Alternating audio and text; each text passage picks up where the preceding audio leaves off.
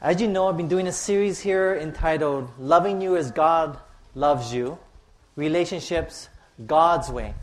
And so we'll be studying this morning, continue this study on the next ser- sermon is entitled this morning, What Do I Look For? You know, the last time we looked at um, finding your soulmate and how to find God's soulmate for your soul. And so this morning we're going to be going on, if I'm looking for that soulmate, what type of person do I look for? What kind of characteristics do I look for? So this morning we're looking from the Word of God, because I always believe, don't believe a word I have to say, but believe what the Bible has to say this morning. Amen? Amen. So this morning, First Samuel chapter sixteen, verse seven is our opening text. This series that I'm doing is not just information that I'm passing down to you. What I'm really preaching to you is part of my life. It's part of my experiences, what I'm sharing with you. You see, I made a lot of bad decisions in my past relationships before I got married. And so I wish I knew what you're learning from the Word of God. I wish I knew back then. I would have saved me a lot of pain and suffering and heartache if I followed God's way and not my way in how to do relationships. But because of God's grace and through His mercy, He finally helped me to make the right decisions in the end. My hope this morning is that you will learn from what is shared this morning, from what I experienced in my life, that it will save you from a lot of heartache and save you from a lot of pain and suffering, that you will follow God's Word. You know, everything I'm preaching is opposite of what I did.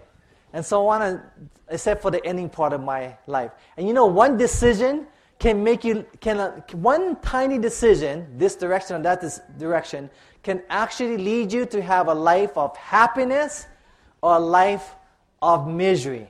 Do you believe that, beloved, this morning? Yes. You believe that? Let me hear you say amen. Amen. Amen. And so this morning I believe it's important to follow the principles of the Word of God as we share. So we're looking at what do I look for this morning. So this morning we're looking at how, what we need to consider in a spouse before we make the decision to get married. And as we discover these principles of love through the Word of God together, may God's Spirit impress our minds with the truth for this time. Let us pray. Father, as your Word is open, we do, Lord, humbly kneel in our minds before the foot of the cross. We see your great love for us this morning. We ask for your Holy Spirit to teach us, to guide us. We thank you in Jesus' name. Amen. What do people normally look for in a spouse? First Samuel chapter sixteen, verse seven, the Bible says, But the Lord said unto Samuel, Look not on his countenance, or on the height of his stature, because I have refused him. For the Lord sees not as man sees. For man looks on the outward what? Appearance. But the Lord looketh on the what? On the heart. See, people are naturally attracted to other people in relationships on the outward appearance of a person. Well, God instead, He looks at the heart. He looks at the inside character of a person or who that person really is. That's how God looks at a person. But we naturally look at the attractive beauty on the outside and characteristics and personalities. That's what we normally look as man. And I've heard through the years from several young people about lists they have created describing the type of person they have married. Ever happened to you? You ever made a list out there? Maybe what you, the kind of husband you want to marry or the type of woman you want to marry?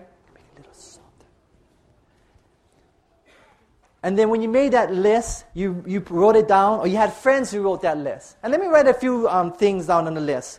Um, men's list. Sometimes they say on the list, number one, she must be pretty, beautiful, good looking. She must have a nice, healthy body. She must dress fashionable, in style, especially young people. She must be popular. She must be fun to be with. She must be educated. And then women make their list also. And they make the list, he must be good looking. He must drive in Hawaii a big truck. He must be in shape. He must be funny. He must be popular. He must have a lot of money.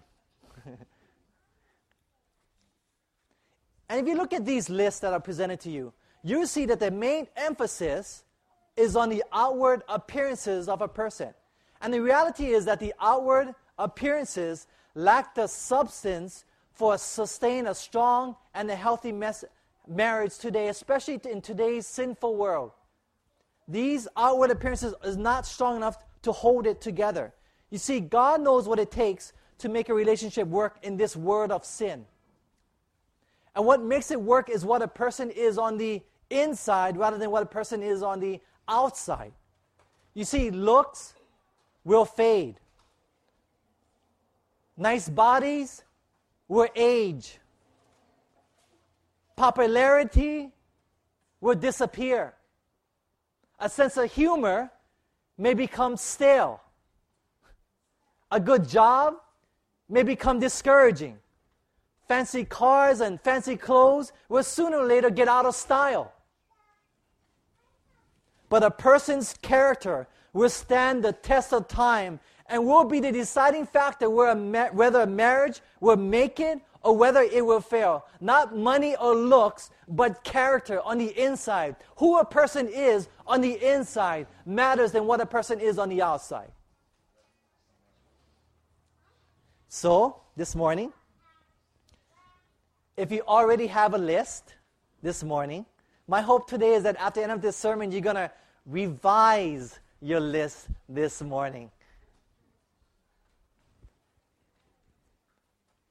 And align it with what God says is most important in order for your relationship to work. I invite you to turn to me to Genesis chapter twenty-four this morning. Genesis chapter twenty-four, verse thirteen to fourteen. Now we're going to look at Eliezer, and he's went Eliezer went to find a perfect match for his master Abraham's son Isaac. And what did he look for? Genesis chapter twenty-four, verse thirteen and fourteen. What qualities did Eliezer list on his list in order to find the perfect wife for Isaac? Genesis chapter twenty-four, verse thirteen and fourteen. The Bible says, this is what his sign said. Give me a sign, God, and this is what I'm, the type of woman I'm looking for. The Bible says, thirteen, behold, I stand here by the well of water, and the daughters of the men of the city come out to draw water. And let it come to pass that the damsel to whom I shall say, let down your pitcher, I pray you, that I may drink. And she shall say, drink, and I will give your camels drink also. Let the same be she that, ha- that thou hast appointed for your servant Isaac. And thereby shall I know that you have showed kindness unto my master. Eliezer asked for a sign from God. He said, and this was the sign. He asked, if he was to go and ask this woman at the well for a drink of water, any woman that came by, and she would say, sure, and she would go down and put down a pitcher into the well and bring it up and give it to him to drink, and then, notice this, and go beyond what was asked and say, let me also, not ask him, he, she didn't ask him, but if he, she was to go beyond and say, let me go beyond and draw water for your camels also and, and give water for all his camels, then he said this was a test to determine if this was the person for Isaac or not. You see, the qualifying test in finding the right woman for Isaac was a character test on the inside rather than an appearance test on the outside. If there was a list that Eliezer had, it would be something like this. She must be thoughtful inside. She must be kind.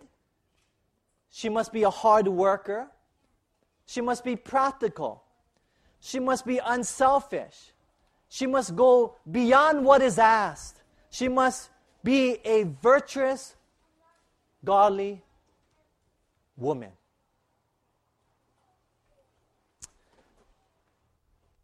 And then he met this woman. Her name's Rebecca. Verses sixteen to twenty-one. Eliezer met this woman. What happened? How did he react to the situation? Genesis twenty-four, verse sixteen to twenty-one. The Bible says, and the damsel was very fair to look upon, a virgin. Neither had any man known her. And she went down to the well and filled her pitcher and came up. And the servant ran to meet her and said, let me, I pray you, drink a little water of your pitcher, thy pitcher. And she said, drink, my lord. And she hasted. Or she moved quickly. She didn't move slowly, but she moved quickly. And let down her pitcher upon her hand and gave him drink. And when she had done giving him drink, she said, I will draw water for your camels also, until they have done drinking. And she hasted. She moved quickly and emptied her pitcher into the trough and ran again, and, and ran again. Let me say that again. And ran again unto the well to draw water, and drew for all his camels. And the man, wondering or amazed at her, held his, his peace, or was speechless, beloved, was speechless to it, whether the Lord had made his journey prosperous or not. The Bible says that Rebecca hasted and grabbed water from him, pulled up water quickly, was a hard worker, fast, practical hard worker, and then went beyond what was asked, without even being asked or told what to do, went beyond what was asked and did it. And the Bible says she moved quickly. And then it says, after they got water, ran back, ran. Actually, the Bible says ran for a purpose, ran. Here was a godly woman, practical, kind, thoughtful, unselfish, going beyond what is asked. A virtuous woman. Here was a woman that he was so much so that he went beyond all his expectations. So much so that the Bible says that Eliezer wondered in amazement and was speechless as he watched this woman work at the well. He just couldn't believe it, that right before his very own eyes, that here was a practical, hardworking, thoughtful, kind, unselfish, virtuous woman. After searching in so many places, after looking in so many churches, after hunting on so many Christian campuses or going to so many Christian seminars, he had found, he finally found a woman, a godly, virtuous woman, a practical, hardworking, unselfish woman. He couldn't believe his eyes. He had finally found a virtuous woman such as this woman. Speechless, amazed, in wonder. Now, virtuous woman is important. But what does the Bible say about finding a virtuous woman? Turn me to Proverbs chapter thirty-one, verse ten. Proverbs chapter thirty-one. This is the virtuous woman chapter. Proverbs chapter thirty-one, verse ten. What does the Bible say about finding a virtuous woman? The Bible says, who can find a virtuous woman? For her price is far above rubies. The question is asked, who can find a virtuous woman? What the Bible is say, saying here is that it is almost impossible to find a virtuous woman, for she is as valuable and rare as are precious stones. It's another text in the Bible that says, a man out of a thousand you can find, but a woman cannot find. Who can find a virtuous woman? I invite you to read the whole chapter of Proverbs thirty-one. This chapter lists the characteristics of what a virtuous person is, so you know what type of person to marry. But for now, we're going to look at only one principle here from this chapter. Turn to verses thirteen to sixteen, Proverbs chapter thirty-one, verses thirteen to sixteen. What does a virtuous woman do with her hands? The Bible says, she seeketh wool and flax, and work it what? Willingly, in her heart, with her hands. She is like the merchant ships. She bringeth her food from afar. She riseth also while it is yet night, and gives food to her household, and a portion to her maidens. She considers a field, and buys it. With the fruit of her hands, she planted a vineyard. She is not idle. She is not lazy. She is not sluggish. She is industrious. She is useful. She is working. She is practical. I find that it is unfortunate today, beloved, that we live in an age that is very unwilling to work and are also becoming very impractical today. I find it very disturbing to me to see, um, especially the young people growing up today, having no sense of accountability or hard work. And I can't blame it as much as I blame ourselves, because where did they get that from? They get it from us as parents, beloved, this morning. We live in an age where it's becoming very impractical. You know, today, I appreciate, for the most part, the modern convenience, conveniences today. And the conveniences and time-saving capabilities of my laptop computer. I love it. I love what it can do. You know, I, for example, when I create my sermons on my laptop, I can go into Logos, and I can do word studies, and I can find text I'm looking for, and I can look into the original Hebrew and the original Greek for a sermon and prepare all that. And then if I want to go further, I can go into the writings of Ellen G. White and search that in one button. I can find all she has to say about a certain topic. Then I can click and I can go to what the Reformation leaders said about a certain topic. Then I go into another area. Then I can go and find out text commentary and go to the S D A Bible Commentary. And I can go different routes, all just on my laptop computer. And so I praise God for modern technology today. I appreciate what computers can do today and save saving so, so much time today. But what I'm noticing today is a disturbing trend. A very disturbing trend. A trend of impracticality. I'm seeing a newer generation, including myself, today, that is able to use modern technology and electronic gadgets, but is unable to perform everyday practical work that needs to be done. Young people today, they know how to fix a software problem on a computer, but they don't know how to fix a flat tire when it's stuck on the side of the road at midnight where the cell phone doesn't work. Young people today know how to drive a race car on a video game, but they don't know, even know how to drive stick shift or a car, or don't have the license when they're in their twenties. Young people today know how to make beautiful web pages on the internet, but some of them don't even know how to make a simple meal. I have a friend that works at the Salvation Army's boys' home in Hilo. And he was telling me that this one kid who was giving him problems, was giving an attitude and backtalk and was fighting him. And he realized what had happened. He was asking him to make, excuse me, but he was asking him to make ham and cheese sandwich. And he was rebelling and giving attitude because he didn't know how to make a ham and a cheese sandwich. He didn't know how. He's sixteen years old. He did not know how to make a meal. He did not know how to make a ham and cheese sandwich. Now, we're going, this is an extreme, but the principle is there. Our young people are losing the practicality of life. Simple bread, ham, cheese, bread.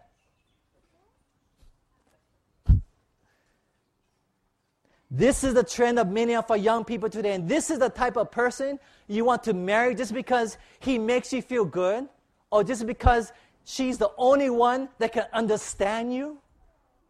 And that's the decision you're going by to determine that's the one you're going to be mated for the rest of your life. Makes me feel so good. Every other girl doesn't understand me. She's the only one that understands my heart. He says that he's going to provide for you for the rest of your life, and he doesn't drive anything. He has a cataract just to see you. She says that she'll take care of you, and she doesn't even know how to make rice and a rice cooker. She burns it every time she tries. Just press the button, right?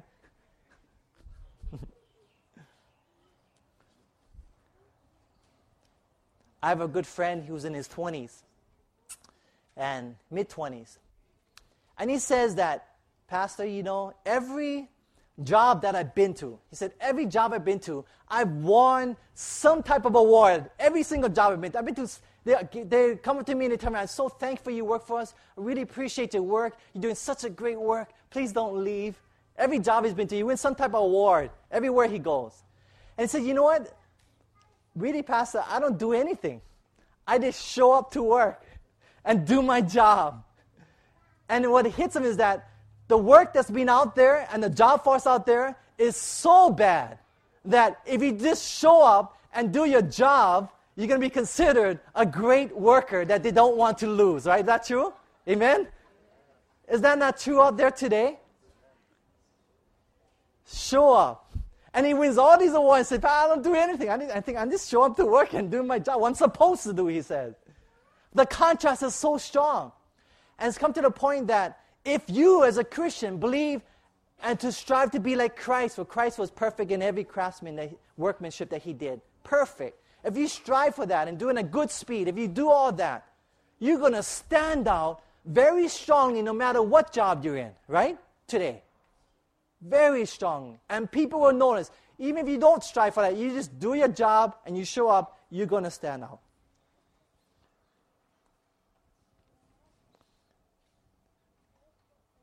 Eliezer was blessed because he found a woman not only who's willing to do what's supposed to be of her, just giving a drink, but she went beyond what was asked. You don't find that today. Now everything's union, union, right? And you know the union out there? I know people that say that union job is like this. There's a union job, you get a union job, and you work in carpentry. And you work in carpentry, or that you're doing framing. The guy who's framing cannot do, um, cannot do the mason work. Because they do the mason work, what's going to happen? They're going to fire you. You know that. They'll fire you. You can't even pick up rubbish because you're taking out the, the worker's job. That's another person's job. So you drop rubbish. And unfortunately, that union mentality enters into our home life. That's not my job. It's his job. That union mentality enters into the church life. That's not my job. It's her job. And so that mentality, which inspiration tells us we should not enter into, has entered into us today. That's not my job. Let them do it. They were asked to do it. I'm not going to help out. Sweating blood, sweating tears, and oh, that's, that's their job. And so that attitude of union has come into our homes and into our churches. But here was the refreshing thing. Eliezer was amazed. He wondered. He was speechless. Why? Because here was somebody who went against the system at that time. Somebody who worked quickly. Somebody who was a hard worker. Someone who was unselfish. Someone who went beyond what was asked. He was like, wow, that's a godly woman. You don't find those type of women anymore. Today, you don't find that type of woman. You don't find that type of man. They go above and beyond what is asked. They go beyond what you could ever ask or think. And I think about how Christ is, when they receive the gospel especially, when you realize that God goes above and beyond what you ask or think, and you appreciate that, then you will go above and beyond what anyone else could ask or think for your fellow man. It's a response to the gospel of Jesus Christ. Turn me to Ruth chapter one, verse eight. Ruth chapter one, right after Joshua, Judges, and then Ruth chapter one, verse eight. Let's take a look in the Bible at a true love story. I love this story. This is one of my favorite stories, if not the favorite, my favorite story. Let's look at the love story of Boaz and Ruth. Ruth chapter one, verse eight to ten. You see, the story goes where Naomi was in Israel. She left, and she left with her husband, because there was a famine in the land, the Bible says. So they went down to Moab. And while she was down in Moab, she had her two sons. She had her two sons with her. And then while they're down in Moab, her husband dies and passes away. Heartbroken that her husband died. Her sons married two Moabitess women. So they're married now. But after her husband died, something else happened. She then lost her two sons.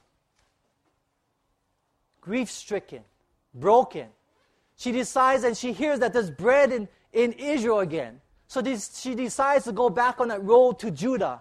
And so she's leaving back to the road to Judah. And then we, thus we enter the story in verse eight. The Bible says, and Naomi said unto her two daughters-in-law, there's Orpah and Ruth, said, go, return each to her mother's house. The Lord deal kindly with you as you have dealt with the dead and with me. The Lord grant you that you may find rest, each of you in the house of her husband. Then she kissed them, and they lifted up their voice and wept. And they said unto her, Surely we will return with thee unto your people. So when she told them, you must go back, Orpah and Ruth, go back to your home. You were born and raised in Moab. Stay here. Don't come with me. But they lifted, both of them, no, I want you to notice, both Orpah and Ruth said no. They lifted up their voices. They wept and they said, no, we will go with you. On her first appeal to, to ask them to stay and stay there in Moab. What happened in verse eleven to fourteen? The Bible says, And Naomi said, the second time, Turn again, my daughters. Why will you go with me? Are there yet any more sons in my womb that you may, they may be your husbands? Turn again, my daughters. Go your way, for I am too old to have a husband. If I should say, I have hope, if I should have a husband also tonight, and should also bear sons, would you tarry for them till they are grown?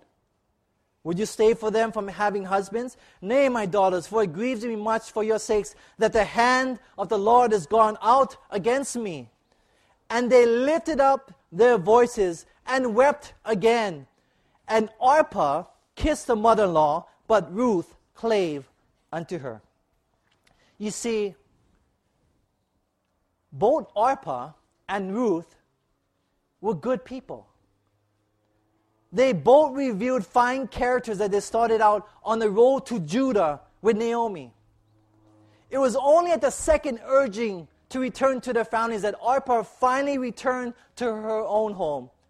You see, Orpah was a good person. She was a fine person with a good character. But Ruth's thoughtful, unselfish love shines so much stronger that Orpah is overshadowed in this story. Ruth's virtue, faithfulness, and loyalty is all the more amazing when we count what's happening here. You see, the book before Ruth was a book of Judges. And in the book of Judges is characterized by infidelity, disobedience, idolatry, apostasy, and general waywardness. And then right after the book of Judges is the book of Ruth. Ruth is like an oasis in the middle of a desert. It's refreshing to see unselfish love revealed in Ruth. I want you to notice that Orpah gave a show of commitment, but Ruth gave the substance of commitment. Do you hear the difference? Orpah kissed Naomi. Orpah showed affection to Naomi. Orpah said she loved, I love you, Naomi. But it was Ruth that actually gave the substance of it and clung to Naomi, where Orpah went back to her town. It's one thing to give the show of commitment, the show of affection, but it's quite another to have the substance thereof. And today, beloved, there are many people who are like Orpah today. They give a show of commitment to you in a relationship. They give, they give you a show of love. They will even kiss you, but then they'll turn right around and they'll hurt you behind your back. What we need today is men and women like Ruth, who will not only show affection, but give the substance of affection by staying and clinging with you till death do you part. Amen? There are also many today that are like Orpah, in their relationship with God. They say, God, I love you. God, they show their affection to God. They even kiss God. They praise God. They say how good God is. God is so good. He's so wonderful. They give testimonies to God. They say, God, I love you so much and with all my heart, mind, soul, and strength, just like Orpah. They give all the praises and honor and glory to God. But they do not show their love through their actions and through their works. Like Orpah, they are all talk. Both Orpah and Ruth loved Naomi, but only one showed love. Ruth just didn't talk about her love. She did something about her love to Naomi. She clung to Naomi and did not let her go at all. And today there are people today that profess godliness and serving God, and I love you, God.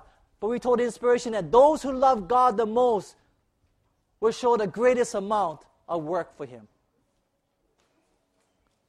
If you truly love God, you would not be like Orpah, with just mouthing the words and saying the words, but through your actions in your home life, your actions in your workplace, your actions in God's church, beloved, will be revealed through what you do, whether you're an Orpah or whether you're a virtuous person as Ruth. How many of us this morning are clinging to Jesus? How many of us, rather than just giving lip service to God, can actually say that we're doing something sacrificial for Him, such as Ruth did? How did Ruth respond to Naomi? Verses fifteen to eighteen. The Bible says, "And she said, Behold, your sister-in-law has gone back unto her people." Naomi is talking to Ruth. "And unto her gods, return thou after your sister-in-law. And Ruth said, Entreat me not to leave you, or to return from falling after you. For whether thou goest, I will go. And where thou lodgest, I will lodge. Thy people shall be my people, and thy God my God. Where thou diest, will I die, and there will I be buried. The Lord do so to me, and more also, if aught but death part thee and me." And when she saw that she was steadfastly minded to go with her, then she left, speaking unto her. Ruth was thinking not of herself, but of Naomi. Here's this virtuous woman. Not of who would look after her after losing her husband, but how she could care for her mother-in-law. This was the character of Ruth. Not of her Moabite friends and her family where she grew up with, but of Naomi's. Her mother-in-law had no wealth or security to offer her, but Ruth had observed the family and had fallen in love with them and with their God. And then she met a man named Boaz. Turn to chapter two, verse four. Ruth chapter two, verse four. What kind of man was Boaz? What does it say how he reacted to his, his workers where he, his, where he worked at? He was actually the boss. But notice what it says in chapter two, verse four. "And behold, Boaz came from Bethlehem, and said unto the reapers," his workers, "The Lord be with you. And they answered him, The Lord bless thee." You see, Boaz was a godly man. He addressed his workers every day with the greeting, "The Lord be with you." In other words, Boaz shared his religion in the workplace. And his workers respect him so much that we, they responded to his religious nature. They said, "The Lord bless thee." And as you read this book, you also realize the great kindness of Boaz towards Ruth, which before he was even attracted to her. We're told in the Bible as you read the story that, first of all, Boaz gave Ruth full encouragement to glean in his fields. He was a very kind man. Number two, he provided for her peace of mind by informing her that the young men were told not, informed not to bother her. He was thinking about her, a Moabite woman being in Israel, in Judah. He further provided for her needs by making his supply of drinking water available for her. For Boaz also made her feel like she wasn't a beggar. At mealtimes, he invited her to join his harvesters for bread and relish, and even gave her enough roasted grain so that would be enough for leftovers.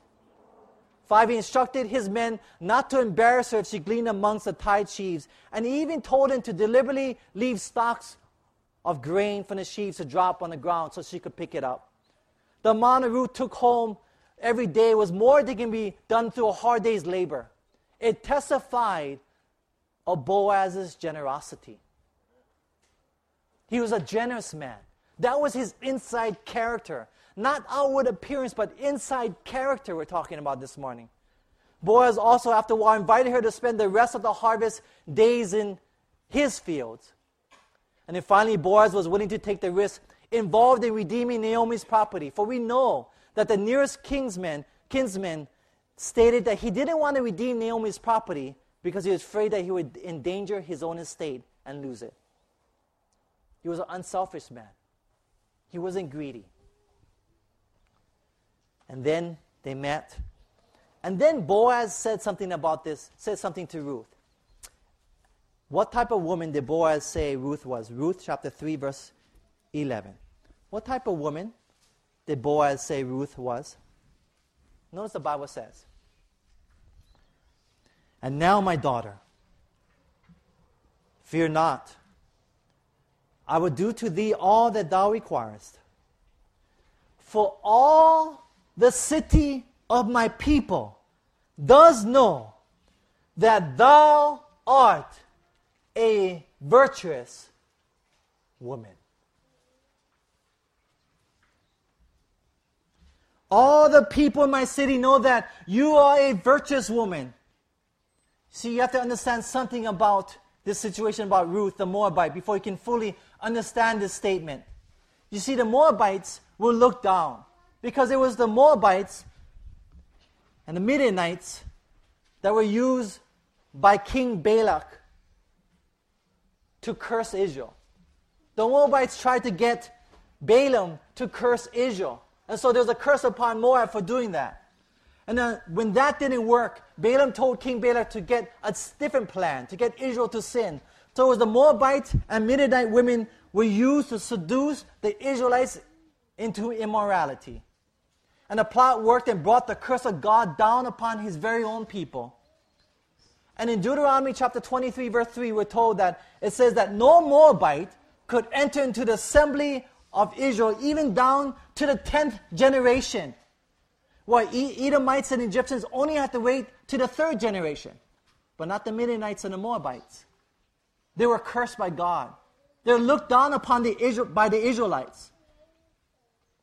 So in other words, in order for the whole city of Judah to state that a Moabite woman was a virtuous woman, she must have been a very virtuous woman. Amen? A very virtuous woman. They were prejudiced against them. In fact, there's only one place in the Bible where a woman is called a virtuous woman. And that woman was Ruth. Boaz knew of Ruth's faithfulness. He had seen all that she had done for her mother-in-law and how she had left her father, her mother, her hometown to come to a people she did not know beforehand.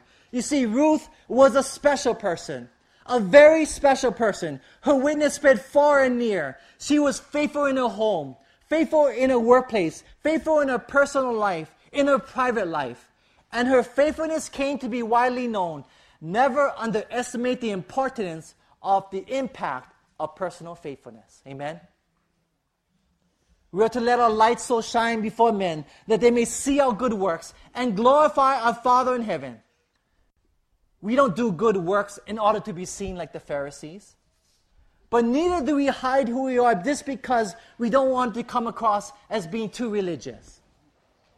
Daniel didn't pray three times a day to be seen, but sure enough, people noticed. Shadrach, Meshach, and Abednego didn't refuse to bow down to the image to be seen, but sure enough, they were seen. You see, Ruth had adopted Naomi's God as her very own, and in return, God accepted her and blessed her with a godly man. They were a godly couple. And a godly couple is made out of godly individuals. You want to have a virtuous woman? The question to ask yourself is, am I a godly man?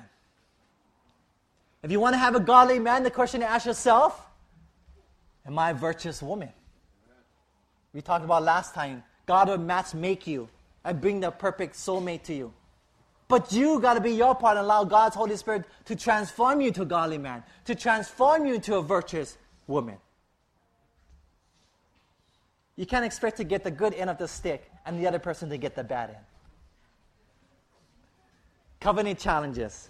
Here's your paper here, the green paper. I invite you to turn to this. Covenant challenges on the back of the page on the bottom. Challenges, I want to challenge you based upon God's promises to us, because our promises will fail as ropes made of sand will fail. It cannot be done. So it's based upon God's promises. He writes laws on our hearts and minds and fulfill them if we surrender our wills to Him. If we're willing to be willing. This is a challenge that I'd like to make to you and challenge you and make it appear in your minds at this time. Number one, covenant. that you will not look at the shallow appearances of the outside when you're looking for a spouse, but that you look at the inward character of the heart instead. If you believe that, let me hear you say amen. Amen. Come on, if you believe that, let me hear you say amen. Amen. Amen. Number two, covenant, that you not be blinded by passion or love. And those people out there in relationships, and you probably know people like that. You probably stare at that person. I stare at that person in the mirror many times. Blinded in relationship. Everyone's telling you it's a bad deal. It's a bad relationship. But you're not going to listen because you're blinded by your passion and you're blinded by your love that you're in. Covenant that you not be blinded by passion or love. Three, covenant that you'll only be in a relationship that will help increase your love for God and will help you to grow heavenward. And number four, covenant that you will surrender yourself to God every day so that He can make you into a godly man or a virtuous woman. You believe all this? Let me say amen. Amen. Amen. My challenge is that you read a, read a book, Letters to Young Lovers by Ellen G. White. As I told you before, I made a lot of bad mistakes in my, my life, earlier life. And the relationships that I had was bad. And you know, it's, it's, it's interesting that one decision can turn your whole life totally around. One decision can just turn around. And I look at all my bad relationships, and I, I just look and I just praise God that it worked out the way it did work out. When I fell in love with Yvette, my wife, I realized that she was a virtuous woman. And I felt like Eliezer. And I was amazed and speechless as I saw her as a minister. Because every time I heard of something good happening, I heard of Yvette's name. There she was working like Ruth, not like Orpah, just the mouth, but by Ruth. Work bee, she was there with the men inside of the garden digging sh- with the dirt and shoveling out there, only men. There she was. There when I heard that, oh, they're doing Bible study. There she was, I heard she's out there giving Bible studies. There I heard, oh, there she was, she's the people down in Waipio Valley who needed food, and she's driving down the forward drive to go down there and delivering plates of food for them. I think that's, that's a godly person. That's the characteristics that I want. My list that was so long before of outward appearances, that used to be so long ago, so long, as I became a Christian, it dwindled down and down and down till it disappeared, and I started my new list that I would like to encourage young people to start. A new list of the inward heart, the character of a person.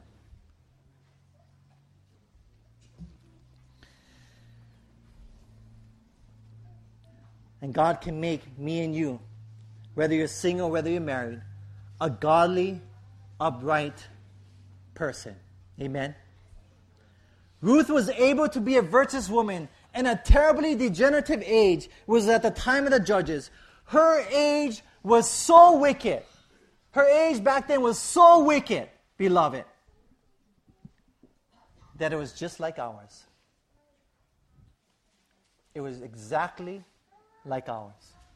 And in this immoral age, we can do the same. We can, if we serve the God of Ruth, we can be men of valor. If Boaz is God, is our God. We can be women of virtue if Ruth's God is our God. So let us therefore shine in this degenerative age. Let us be faithful. Let us be true. Let us be the kind of people that people look at us and say, what he has, I want. Or what she has, I want. This morning, may we marry someone who will comfort our heart when the way is rough. Someone who will lift our head up when we had enough. Someone to say, I love you, with God's heart for you. Someone who, by the grace of God, will be there as a virtuous person, praying